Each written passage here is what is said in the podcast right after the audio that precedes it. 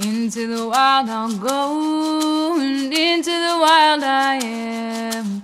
It's been a while, freedom child, since I left my roots back home. Into the wild I'll go, and into the wild I am. It's been a while, freedom child, since I left my roots back home. Welcome to the Free Birth Society podcast. This is a radical space for women who are ready to celebrate their autonomous choices in birth, motherhood, and beyond. Together, we'll learn about wild birth through personal narrative, we'll explore the politics of birth, and we'll analyze everything that relates to our lives as women from a feminist perspective. Here's your host, Emilee Saldaya. It's been a while, freedom.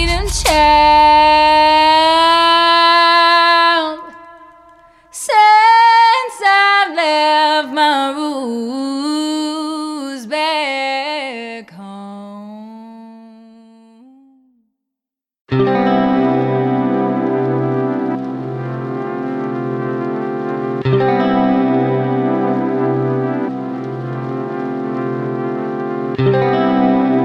Are you ready to become the powerful matriarch and wise woman you are here on this earth to be?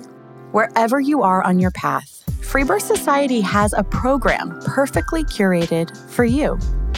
Learn everything you need to know to be prepared for a powerful birth experience with our flagship course, The Complete Guide to Free Birth. Join our groundbreaking Radical Birthkeeper School, an immersive, authentic midwifery intensive, and reclaim birth work as it's meant to be. Take charge of your family's health and wellness and become the herbal healer of your home with our new course, Wild Mother Medicine Chest. Prepare your mind, body, spirit for conscious conception through welcoming your spirit baby home and call your next baby in.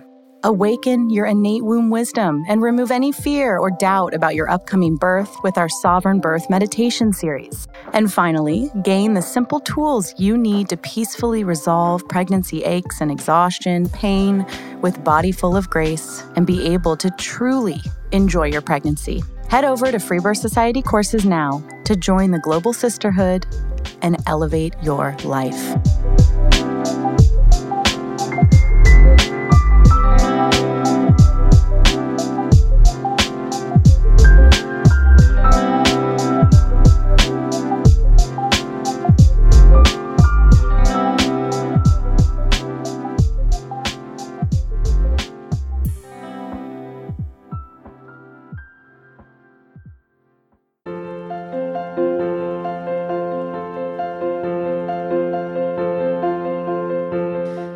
After being backed into a corner, fearmongered, and without options in her first birth, Dominique was bullied into a C section. When she became pregnant again, she was determined to write a new story. She thought she could make it work with her medical midwives by speaking up, saying no, and taking the reins. But it turned out, as it so often does, that that resulted in her medical midwives abandoning her care at 37 weeks pregnant. Facing the paths ahead of her, Dominique knew it was either a repeat C section or a free birth. So, with the support of her friend on the phone, intentional breath work, and finding her warrior strength within, Dominique free birthed her 11 pound baby boy. She speaks of the transformation and inner strength she cultivated and the real discovery of her voice to speak up towards injustice claiming her autonomy and moving towards a life of peace, even if it is by herself.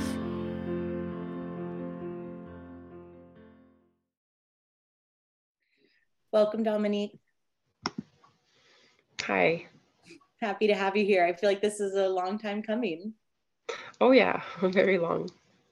So, tell me about who you were in your first pregnancy, because I know you're here to tell two stories today. So, go back to, I guess that child would be six or so years now. Yeah, 2016. Okay. Yeah. So, tell us about who you are at that point in your life. Um, you know, what does your pregnancy look like? And, and tell us about that birth. Um, I was uh, late 20s and first pregnancy. Um, I, I, I worked like I had a job and worked in an office. Um, and I had like an idea of what I wanted as my for my birth. Um, I was working with midwives, and my pregnancy actually went pretty well. Like everything was good. I was working out. I didn't feel sick, stuff like that. Um, but I had like a full plan. Like I'm gonna give birth at the birth center. I'm gonna have a water birth, no medication, and like that was my plan when with my first pregnancy. So you have registered midwives in Canada. So they have, correct me if I'm off here. So that means that they have a birth center near a hospital, right? That you are meant to go into. And so what happens? Do you, how does, how does it feel to have medicalized midwifery care in your pregnancy? It sounds like your pregnancy was pretty simple. How does it, how does it go? Because obviously we know that at some point it starts to turn for you. Um, yeah, it, it was going really well. Um, they had a team of midwives. I think I had four of them, or three or four of them. Um, there was one that I really liked, I really connected with, and um, like think the visits were really really good, and I was very hopeful for for the plan. Yeah, and then and then things kind of went different when the day happened. so you were able to go into spontaneous labor um, yeah, just I remember I woke up with a lot of back pain, um, and then tried to go for a walk in like it was December, so it was like really cold outside. I got all dressed up at like 6 a.m. and tried to just walk around the block. And then I realized it was contractions because I had to stop every few minutes, like, and I couldn't walk. Um, and yeah, I think we called the midwives, and the one that I really liked was the one on staff, but she was finishing her shift. Like it was about to change to someone else. Um, and then she just said, "Yeah, like it does. It doesn't like it sounds like you're right at the beginning. So probably like by tonight or by tomorrow morning, you'd be like, you know, ready."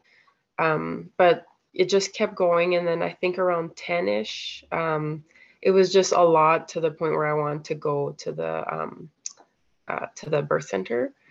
Um, so yeah, we went, and it was a girl that I had only met once. So like I just didn't feel like as connected with her. Um, and then the first thing she did was check my um, cervix, and then as soon as she did that, the, my water burst. So oh, no. yeah, and then she's like, "Oh, you have meconium, so you're gonna have to go to the hospital." Damn. Yeah so it was like we were at the birth center and then right away we already have to go to the hospital. So right right away my plan is ruined. Yeah. And you know so many medical midwives intentionally break waters to see if there's mech it's really dirty. It's really dangerous. It's really a dirty practice and you know they're not comfortable slash in lots of places they're not allowed by their license to support you know meconium stained waters at home. And so they will actually intentionally but seemingly accidentally break waters. It's so dirty. Yeah yeah because it, it, happened right away. Mm-hmm. um and like we, me and my partner were like we were like no we don't want the hospital kind of thing. So we said like what can we do? Like can we stay or can we like what can we do? And she said like well you really need to get the heart rate thing um, at the hospital but if you choose to stay home um, like she kind of was just fear like she's saying it in a fear fearful way. Yeah. Like if you choose to stay home i'll do my best to support you. Um, but yeah it was like very fear fearful so it didn't feel like a choice Mm-hmm. Um, and we had nothing at home, like no preparation, like no, you know, mats or whatever.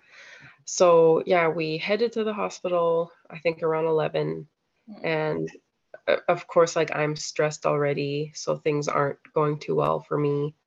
Um, and the meconium just keeps kind of, I had a pad and it just keeps, you know, coming out. And um, I don't know if it was like maybe around 11:30 or 12 that I, I got put into like a bed and like in a tiny, I guess, triage room or whatever. Um, and I was going on all fours to be comfortable. And within like a few minutes, they're starting to tell me, no, you need to turn around because I guess the, you know the velcro um heart thing they're like we can't really read the heart rate thing so you need to lay down um, and that, that's at the point where things went really bad for me because that pain was unbearable. And i just felt helpless like i was just laying down crying. Um, and i told them no i like i need to i need to get up. Like i need to turn around and i need to whatever um, so then they said okay well there's a thing we can put um, an electrode we can put that um, in your daughter's head basically um, and once we do that then you can move around So we can screw metal into her head, into her swollen, yeah, fontanelle, her caput. Yep. yeah so they. I mean, it, it, it's it's actual torture, right? It's an impossible series of options, fake options, and it's torture. Let's strap a woman to a bed and have her writhe in pain with no options and support, and then see what happens, you know. And and then they're going to get you to agree to anything. yeah and and my partner didn't like everyone's talking and he didn't know what to say either because we're just first time parents kind of thing um so they put the electrode in there but then they still didn't let me get up like i don't know if it was like the different nurses or different whatever but uh, still i wasn't able to get up and turn around and move It's it's because they lied. yeah That's it. They don't let you get up once that's in there. They just lied. They wanted to place it. And so they found a way to, you know, and people have a hard time unless you've really seen it again and again or worked in the system. People, I think, have a really hard time believing that it's that evil. But it it is. yeah it's just an agenda Mhm. like the the intervention. So like it wasn't even that long of like me suffering in pain and crying and just all that stuff. And then they came back with the heart rate and of course you know like there's like the dips and stuff. And they're mentioning how the meconium is thickening. So it must mean that the baby is in distress or something like that Mhm. um and then yeah said it like so the doctor left and then i don't know when but like just a bit later she comes back she like comes in really fast she's like kate the baby's not happy we have to do a c-section so it's like okay what choice do i have None. so at that time it was just like okay they just put me in the room and um they gave me Was there Go a ahead. part of you that, like, did you believe it as it was unfolding? Or was there a part of you that was like, this doesn't feel right? This isn't, this doesn't make sense. This is bullshit. Or were you like, okay, yeah, if my baby's in danger, let's do it? No, uh, my thought wasn't if my baby's in danger, let's do it.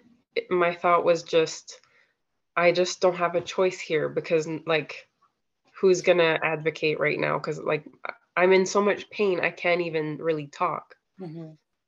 Yeah, and like my partner didn't know what to do either. So, like, and the the midwife kind of just listened to the staff. She didn't really do any advocating. she's an agent of that system. Yeah, She wouldn't have. She has Yeah, to be, you know, because she has to be a good girl because she has to keep her relationship to that to that hospital. Ugh. Okay. So you have a totally unnecessary surgical birth when you thought you were going to have this beautiful water birth in this birth center. Yeah, like I got the spinal. Um, they started cutting me while my partner wasn't even in the room yet. Like they they cut me so fast because the heart rate went down to 60 Mhm. um, because of the spinal. So everything was just rushed and a mess. And Yeah. um, yeah, and like the only thing I'm thankful of is that I was able to breastfeed pretty fast. Like the midwife did help with that after, and sh- like the baby got put on my chest, and that was good. Mhm. Um, but apart from that, it just it caused a lot of trauma and um, disconnection, and yeah, like postpartum depression. Yeah. Brutal. It's so brutal and it's so it's so multi-layered when you're in a culture where this is everyone's story. Yeah. You know, it's so it's such a complicated trauma to walk away with. So then who are you over the next 3 years or I guess 2 plus years at, before you get pregnant again? How does that how does that birth shape you? How do you start to think about that birth? And at what point in your life does free birth come into your consciousness? Um, well, I I had the thought for a long time, like, um, like this didn't go how I wanted, and the midwives didn't do like what I thought they would. Like I I guess I was naive, or just I didn't know that midwives weren't like doulas. I just had the image, or like in my head, I just thought like, oh, I have a midwife, so I have someone who's going to advocate and who's going to mm-hmm. be totally pro natural birth and stuff. Yeah. So yeah, I just saw that okay, this is not how it is, and that's not cool. Um, and I started learning about what a doula is, and I was like, oh, I need a doula if I'm going to have another kid, and um, I just knew like I wouldn't want a hospital birth for sure yeah. So that's where so do you hear about free birth before your second pregnancy? Um i didn't hear about like the word free birth but um funny funny enough before i even had kids sometimes i would just you know go down youtube rabbit holes and just watch a bunch of stuff about um, unassisted births. So i did watch like you know, a woman having a baby in her bathroom or in her bathtub. Um, and I had a friend, she's in the States, but she posted about her birth story on Instagram. So I had watched that. And it was uh, at home, like, I guess, accidental unassisted birth. And I just thought it was so amazing. So, like, I didn't know it was called free birth, but mm. I knew about people having unassisted births. Yeah, same, same, right? Yeah. Okay. And so then do you start to like what happens next? Do you get pregnant and then you have to figure out what you're going to do or do you figure out what you're going to do and then get pregnant? Like how how do you wind up becoming a free birthing woman? um well, I I got pregnant like in a purpose purposeful way. Like I I did like okay, this month I want to conceive so that I can have the baby by this date kind of thing.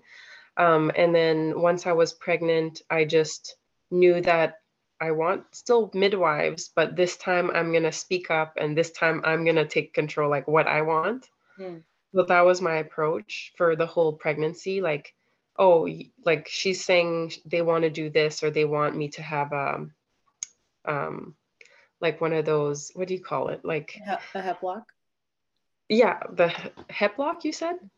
Okay. IV yeah, yeah the iv mm-hmm. um so there was just things that they kept telling me like oh yeah like we recommend that you do this and to have this. And i just kept saying like okay well like i don't want that and no so like you, i'm not. so you sign up for licensed registered midwifery again? Yeah. And it's with a birth center again? Yeah uh, one of the midwives was like she's the same one that was in my team and okay. she was like part of the a different team. Okay Gotcha. Yeah. And so you're feeling at that point like I'm just going to speak up and therefore even though it's the same system I can like use it differently. Yeah, like if they say, "Oh, you need to do this or you need to like go right away," I'm just going to be like, "No, I just want to stay," or "No, I just want to try this," kind of thing. Or like, okay. "No, thanks, I don't want this and that." So how does that go? Um so I don't remember what month or what week it was, but I had written out my um my whole birth plan in a visual way, like with the little icons. So once I shared that with the midwife, her attitude changed. She like she like brought me in a room where I guess the birth happens and it's like she was giving me this presentation like it wasn't just like a one-on-one conversation. She was just like standing there and presenting all the like risks. And because it's it's a VBAC, so she's saying all the like uterine ruptures and resuscitation and what would happen if something happened. You have to go to the hospital, the baby has to stay here, or vice versa like all these like fear mongering things. So when you spoke up about your desires, she pulled you into a dark room and fear mongered you. Yeah, like it, it was just the the birth room. Like the yeah.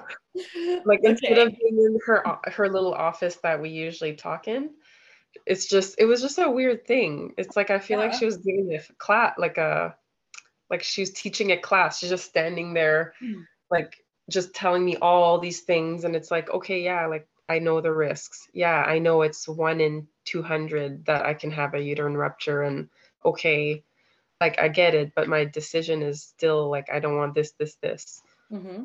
Yeah, so it's just I just felt like a vibe difference with them after that. Okay. Yeah. Um. So so at that point, I wanted a um a birth center birth. Um, and then a few weeks later, when I noticed how they were being, I decided, okay, if I'm at the birth center and something happens, they're gonna just transfer me and they're probably gonna force that. And also, I think their birth center, the it's like 50% get transferred. Like I just someone shared that statistics. Mm-hmm. So then I decided, okay, so I want a home birth. Like so so that we can just like we're at home we're in our environment that's better um, at 30 maybe 36 weeks or something i told them i want a home birth um, and then the girl is like oh okay well the person who does the home birth um, kits isn't here right now so we'll like follow up with you next week. Like we'll let you know if we can do it. Um, so i guess that bought them time to discuss between each other. Mm-hmm. Um, and then the week after, the other midwife who I liked the first time, she is the one who is saying like, yeah, we're not gonna we're not gonna do the home birth, um, and we're like we're actually we actually want you to, or sorry, she said we're only comfortable um, for you birthing in the hospital. And like they, they changed it where i can't give birth in the birth center now. Um i guess because they wanted me to like they wanted me to go meet with an ob mm-hmm. like have a consult with an ob and i felt like no like you're trying to push me for hospital birth. So like once i didn't do that and i didn't like comply that's when they started removing my choices mm-hmm. so and and their support yeah right they and know they basically said never mind what like they were kind of harsh about it. One of uh, one of the midwives said, "If you choose to stay home, like we're not gonna come. We can call uh, ambulance if you need one, but we're not gonna come." Yeah, that sounds about so, right. Yeah. So this um, happens at 37 weeks or so. Yeah, around then. And who are you at that point? Are you freaking out? Are you like, what is that like? Um, I was pretty devastated um like i just couldn't believe that they were like that like acting that way um and then i think we had one last meeting with them to try to discuss that and just plead with them like can you just let us like you know do what we are asking um and then that meeting was just even more clear to me like that they just didn't care or they just didn't want to help um, with our plans um, and I just was crying during that meeting, and it's like they were just blank staring at me. Um, so that's when I decided, like, we're just, well, actually, that's not when I decided, but I was like, okay, now I'm probably just gonna later labor as long as I can at home and then go to the hospital and just like do what we want and just like tell the staff like kind of thing and just leave us alone. Um, but that, I don't know, that didn't really, I, I, didn't like that idea. So that's when I started listening to your podcast. Hmm. And then once I binged listened to your podcast, like from an evening and like all night long, because um, I started having Braxton Hicks all night hmm. and I thought I was in labor. Um, I just listened to your podcast all night and that gave me the confidence like, oh, this is what I'm going to do. I'm going to stay home and that's what it, like i'm just gonna do it Yeah. so 38 weeks oh my god and yeah. your partner was down yeah yeah he was down he's like yeah. okay we're gonna do it Yeah. Um, so I went to the store, got like shower curtains and got like Gatorade and just different things I needed. And I uh, the puppy pads, you know, uh-huh. the blue. Yeah. Yeah. So Okay. And so then how many more weeks are you pregnant before you go into labor? Um, I gave birth like 40 plus three days, 40 weeks. So okay. just so you've got like two weeks from the time that you are like, screw it, I'm free birthing. So what is that two weeks like? Um, it was okay actually. I just I kind of kept it to myself. It was just me and my partner that knew our plan. Um, I didn't tell friends or family.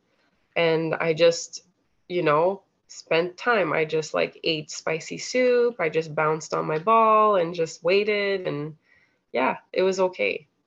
How much fear were you navigating around the, you know, nonsense that they put in your head around the the risks of VBAC? Um, I wasn't actually like there was none.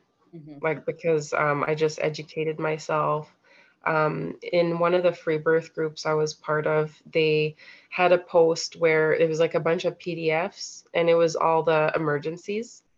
Um, so like I just educated myself on like, okay, what emergencies are possible, like um, shoulder dystocia or you know all that stuff.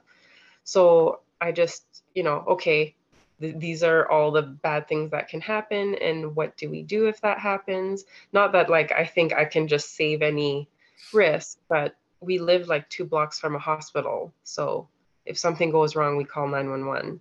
Yeah. So sure. that was and all that stuff is incredibly rare and even more rare in a physiological undisturbed birth. Yeah, I and and with listening to a lot of the podcasts you guys had, um, I also realized that like my state of mind and my like my state affects a lot of the stuff. So I was like, okay, as long as I'm in tune and I listen and I know like what's going on with my body, I'll know when to like when if I need to call 911. All right. So tell us your birth story. Um yeah, I think that the day before I went shop like grocery shopping for like I walked for like an hour. Um and then I think that's when my um contraction started and then the next day they just continued all day just slowly like all day i just had contractions um, and then at night it started being like three minutes apart and it's like okay this is this is it now um, and then um, i was pretty stressed my daughter was still there like mm-hmm. she's 3 mm-hmm. and um, my contractions started getting further apart because i'm like oh my god like my daughter is here and she wants me and i can't like i just can't um, so once my mom picked her up, things started getting back like, you know, three minutes apart. Okay, this is intense. Um, and I called my doula who was in the States. So she's she like was doing virtual doula. Okay. Um, she helped a lot because she's like, okay, this is you're like you're in this state and just 30 more minutes and then blah blah blah. And like she just kept encouraging me and I just focus on my breath like that's all I focused on the whole time. Um, so I went, it was like 9 p.m. And then I know like until 2 a.m. at least, I was just like in the bath, um, like on, on hands and knees with the shower on my back and just breathing. Like, yeah. I'm, I'm happy I didn't run out of hot water. Yeah. I was in there for a long time. Um, and my partner was sleeping. So I was just in the bathroom, um, just breathing and listening to meditation music. Um, and then I think maybe around six, I probably got out because I like I think I took four baths or four uh, showers in total. Um, I tried to lay down on my side. That that was not cool. So I just kept staying on my uh, hands or knees or standing. And um, I think around seven, my water broke on the bed luckily I had the, you know, yeah. keypad thing. Um, and after my water broke, it got pretty intense. So I had to start vocalizing quite a bit. Um, and I just remembered my doula saying, don't like try not to like scream like high pitch or hyperventilate when things get intense. Just try to keep things low and like just breathe, do your groaning. Um, so I just did that and that helped a lot. Um, and then I think transition or like the the point where like I just want to give up. It was around 9 30 a.m um, I just was getting really uncomfortable. It, it actually felt like um, like a posterior, like that his face was the other way because my back my back was like really bad. Um, and uh, yeah, 9:30 I just was crying and like I tried to like sit on the toilet to see if it was comfortable and it wasn't and um, at that point I was messaging my doula saying, I just want to go to the hospital. I just want to have a C section just so I can get that relief of that spinal, mm. like just no more pain. Yeah. yeah. So I was just t- like talking crazy a bit. And um, she encouraged me, like, like she validated my feelings. She's like, yes, this is really hard and this is necessary to meet your prince. Um, if you really feel like you need to go, um, you can start getting your stuff ready, but just see how you feel in five minutes um, and, and let me know. And then like, yeah, so it took like 20 minutes, I think, to, we started seeing the head. My, my partner was like, oh, I think I saw the head.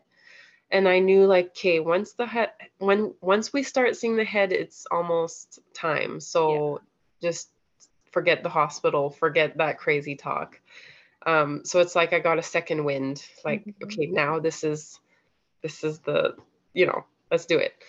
Um, so we went to the bedroom and I was just like on the bed, kind of like same thing on my like hands, or I guess my hands, and then my I was standing. And I just, yeah, I just kept vocalizing through each contraction and each contraction the head kept like coming like you could see the head, you could see the hair, and then contraction done, the he- like the head just disappeared. Um, so yeah, my partner was just telling me what he was seeing, and we just kept going for like I think it was like two more hours of that. Um, and it was my body pushing. It wasn't me actively pushing.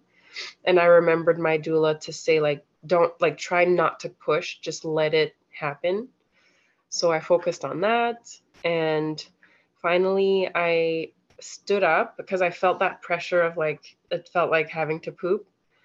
Um, so for gravity, like I held on to his neck and I just, during contraction, I just had to like lift my head, uh, lift my feet up off the ground and just like hang and just let the contraction happen. So yeah, that eventually the head started popping out like crown um, and then another contraction his head was completely out. Um, and i think it took four more contractions for his body to come out. Um, but yeah he came out and he was huge yeah it's like oh no kidding it took so long and how much did he weigh 11 pounds 11 pounds I love it. You know, because a lot of women will refer to their eight and a half, nine pound, nine and a half pound babies as huge. And it's like, no, no, no, no. Eight is eight pounds is the is the North American average. So eight pounds is very, very average. Nine pounds is very, very normal. I mean, common, I should say. Of course, 11's normal, but I just mean now once we get into 11 pounds, now that becomes like, holy moly, you know, it's amazing. It's amazing. Yeah, I was, I was so thankful I was at home because I was mm-hmm. like, had I been in the hospital, they would have said like, this baby's too big and you need oh, yeah. a C-section. So they would have said you need a C-section for a million different reasons. Yeah, yeah. of course. Oh, that's so beautiful. Yeah, and of course he took some time. Yeah, so like as soon as when he was out, I right away like, you know, on my chest and I started trying to let him um what's the word when they like oh, root, like mm-hmm. try to get, you know, the milk. Um, and then we wanted to let the placenta finish pulsing. Um, so I think we left the placenta for like an hour. Um, but the placenta was still inside actually. Mm-hmm um, yeah, so it was just for about an hour. And then, um, yeah, the placenta stayed in for four hours. Um, and I just was, my brain was mush. I was just in bed and I couldn't really do much. Yeah. Um, by that time, my mom, grandma, and daughter had come. Oh, wow. And they were just in utter shock because they, they thought we were at the hospital this whole time. like they had no clue what we were doing. Oh my gosh. Okay. And then like mom- was it was it like surprise when they came in and you just have this baby? No, actually, um, after the baby came out, like he came out and I was holding him like this, and then my partner FaceTime my mom. So Okay. my mom saw a baby at home being born or born already, and she just yelled. She's like, "What?" And she's like, "Okay, we're coming right away." I don't think that that's unrelated to the placenta taking so long. I think there is a strong correlation between um, basically interrupting, you know, third stage, like, Oh. you know, FaceTiming, involving new people, switching, you know, out of that, that immediate, you know, state.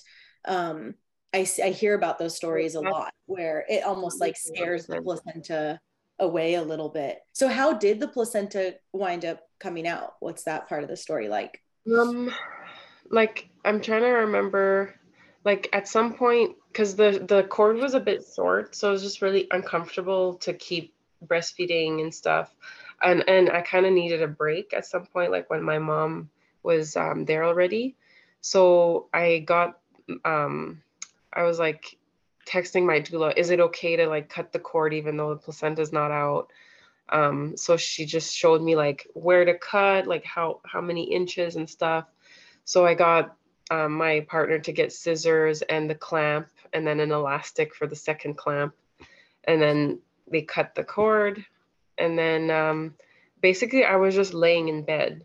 Like i was just in bed trying to recover.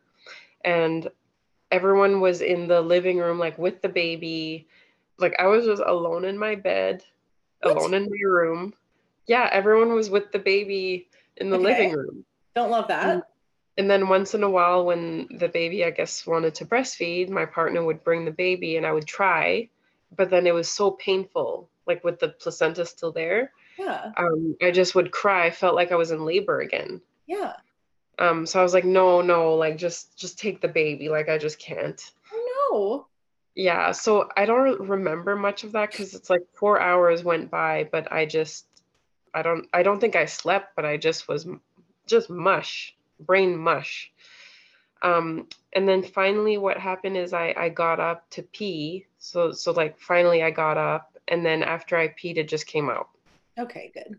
yeah so it probably was already like had i tried to get it out before it was probably ready but i hadn't got up Yeah, exactly. And that's important for women listening because in this like DIY birth space that we're all, you know, in, there is there is a learning curve around the placenta for sure. I mean, around all of it, of course, always, but um you know the placenta almost always detaches in the first hour first two hours and so what women often don't know in in you know in this yeah kind of diy yeah space as i'm calling it right now um, is that the placenta often takes quite a bit of effort. And so, even though it's detached most likely off the uterine lining, off the uterine wall, if you think about what it must look like in there, it's like a big old jellyfish pancake, you know, sitting over a much smaller cervix. And so, yeah, pulling it out, coughing, squatting, um, really giving it a strong pull is very, very, very often what is needed. But women don't know that. And so I'm And so there's glad. the, there's the fear too of like if you pull too hard and then it like you know something happens or it rips Yeah. or whatever But you like i was can, scared of you can trust yourself. You're not gonna, you as the birthing mother are not going to hurt yourself. yeah yeah like no one else was trying and i just i tugged a tiny bit and i was like nope nope i'm Mhm. not doing that it's not Right. ready Yeah. Yeah. yeah Yeah. Well, I'm really glad it was fairly undramatic. I hate that you were abandoned in your room alone, but I'm really glad that didn't cause, you know, some sort of drama in an unnecessary transfer. yeah yeah so then um he like then he slept like so well that night, mm. like hmm. just so peaceful. Um, and I think it took two days for me to realize I tore mm. second degree.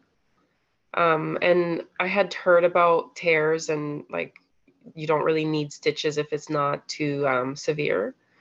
Um, but yeah, there was like a nurse that came to my house, um, a public health nurse. Hmm. And then she looked and she's like, Oh, you have a tear. And I was like, What? I didn't tear. like, I didn't feel it at all. Um, but yeah, I think five days postpartum, we went to the doctor just to check on the tear to make sure it wasn't like a third degree. Um, and then the doctor was like, "Oh, it's it's totally fine. Like it can, it's gonna heal." Like I, I actually really like that doctor because she like she has multiple kids and she was very nice about our experience. She was like, "Oh, like congrats. This is like you're so courageous. This is amazing that you did that." She wasn't like shaming or anything, and it was like just um like a family doctor. Mm-hmm. So yeah, that was the only like medical thing we did. Just go visit and make sure everything's okay. So you and didn't then, get stitches? No.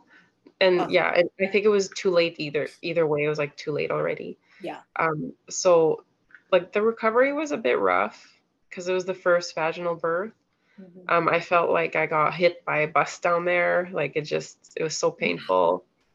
um. But yeah, after a while, and and I also belly binded, so that helped kind of keep things in and just support. Mm-hmm. And yeah, it was really good, and it it like transformed me, like my, it it healed that um, first trauma, yeah. that experience. How would you say it transformed you? Um, I I just think like before that, before the that birth, I was a bit down. Like I just, you know, um, that trauma from the first birth was still there and I just um, I guess I didn't really believe too much in myself yeah. and stuff like that. But after that, I was like, oh my god, like I can do this. Like I'm powerful and like I feel like a warrior. And um, just the experience itself, like with all the breath work, it's like it was. I felt like I was in a different. Um, I don't know. Like it, it it's like my mind was in a different universe. You know, like it it was very deep.